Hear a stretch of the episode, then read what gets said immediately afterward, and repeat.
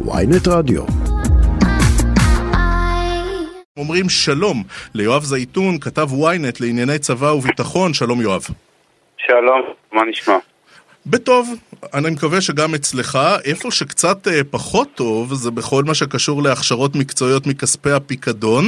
למה משרד הביטחון אה, עוצר באופן זמני את אפשרות מימוש הפיקדון נכון לעכשיו?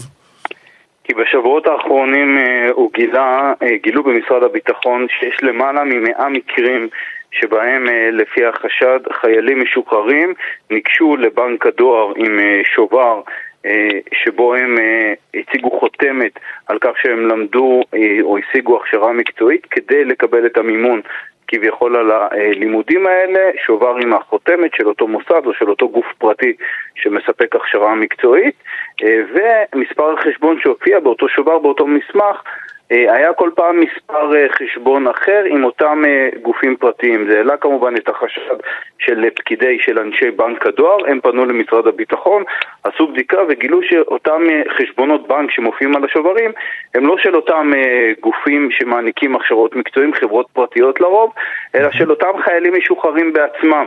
ומי שהציג להם את אותה סטמפה, את אותה חותמת מזויפת, הם כל מיני מאכערים ומתווכים, הם כמובן גזרו את העמלה, החיילים המשוחררים השיגו ככה במרמה עשרות אלפי שקלים בכל אחד ממאה המקרים האלה, מדובר במאות אלפי שקלים.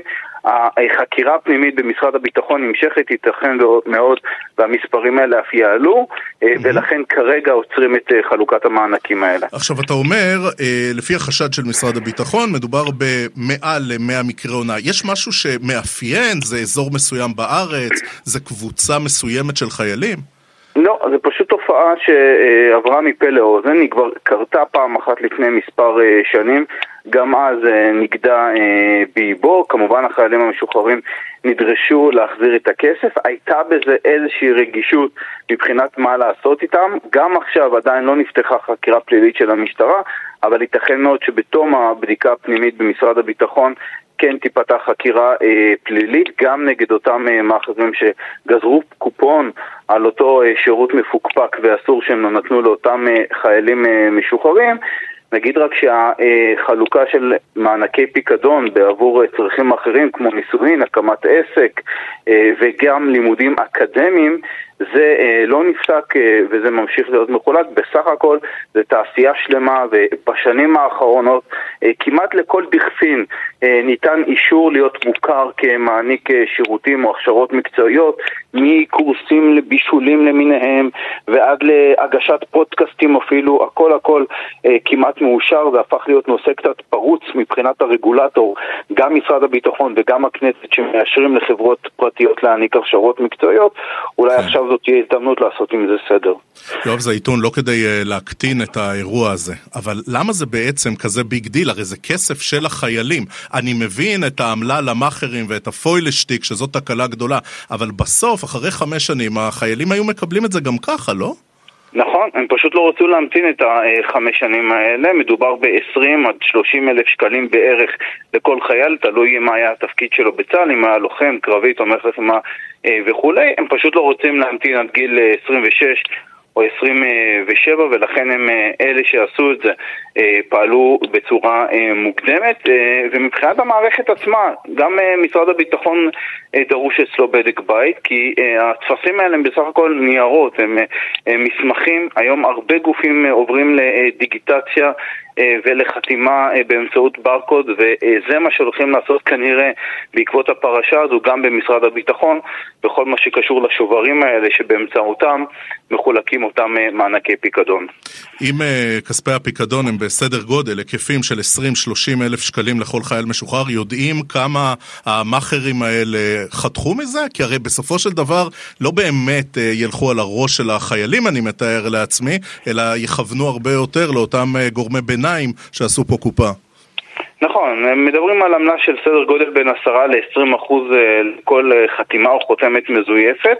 אה, עדיין לא ברור אם יש מעורבות של אותם נציגים מגופים פרטיים שמעניקים את אותם הכשרות מקצועיות. כרגע לא נראה שהייתה מעורבות של הנציגים שלהם, אבל זה עדיין בבדיקה פנימית. יודע, אבל... יודעים מי הגופים האלה? יש חשודים? מישהו נעצר כבר? לא, מהגופים עצמם אה, לא, כרגע אין חשד שהם היו מעורבים, אלא פשוט אותם מאכערים השיגו או זייפו את החותמות ואת החתימות של אותם. שוב, זה אה, הרבה גופים קטנים שמעניקים אה, הכשרות מקצועיות בהרבה הרבה תחומים, זה תחום שהתרחב מאוד בשנים האחרונות. כמעט כל עסק שמציע הכשרה בבישול או בהכשרה כלשהי כזו או אחרת, בטח לא אקדמית, מקבל את ההכרה הזו להיות ממומן מכספי הפיקדון על ידי משרד הביטחון, אה, בניגוד למשל למה שהיה בעבר, שזה היה בעיקר מוסדות אקדמיים, מכללות, אוניברסיטאות, שהם תמיד נמצאים תחת רגולציה כבדה של המל"ג, ושם כמובן אין שום אה, חשד. ברגע שזה יותר יורד לכל מיני גופים או חברות פרטיות שמעניקות קורסים, הפיקוח הזה הרבה יותר אה, נמוך והפרצה קרה לגנב גם uh, במקרה הזה. יואב זייתון, יכול להיות שצריך להפסיק עם הישראבלוף הזה, לתת 20-30 אלף שקלים לכל חייל משוחרר, ואז, אתה יודע, הוא לא צריך לבוא עם איזה צטל של קורס בקונדיטוריה ולא יודע מה, סדנה להכנת בגטים.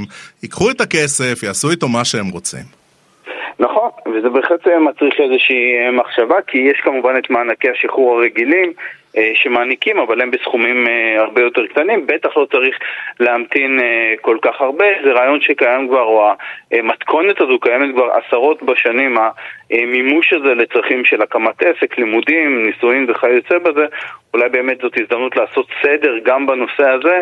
ולהעניק אולי חלק מהסכום אה, באופן מיידי ובמזומן וללא כל התניה. יואב זייתון, כתב ynet לענייני צבא וביטחון, תודה שהצטרפת אלינו יואב. תודה.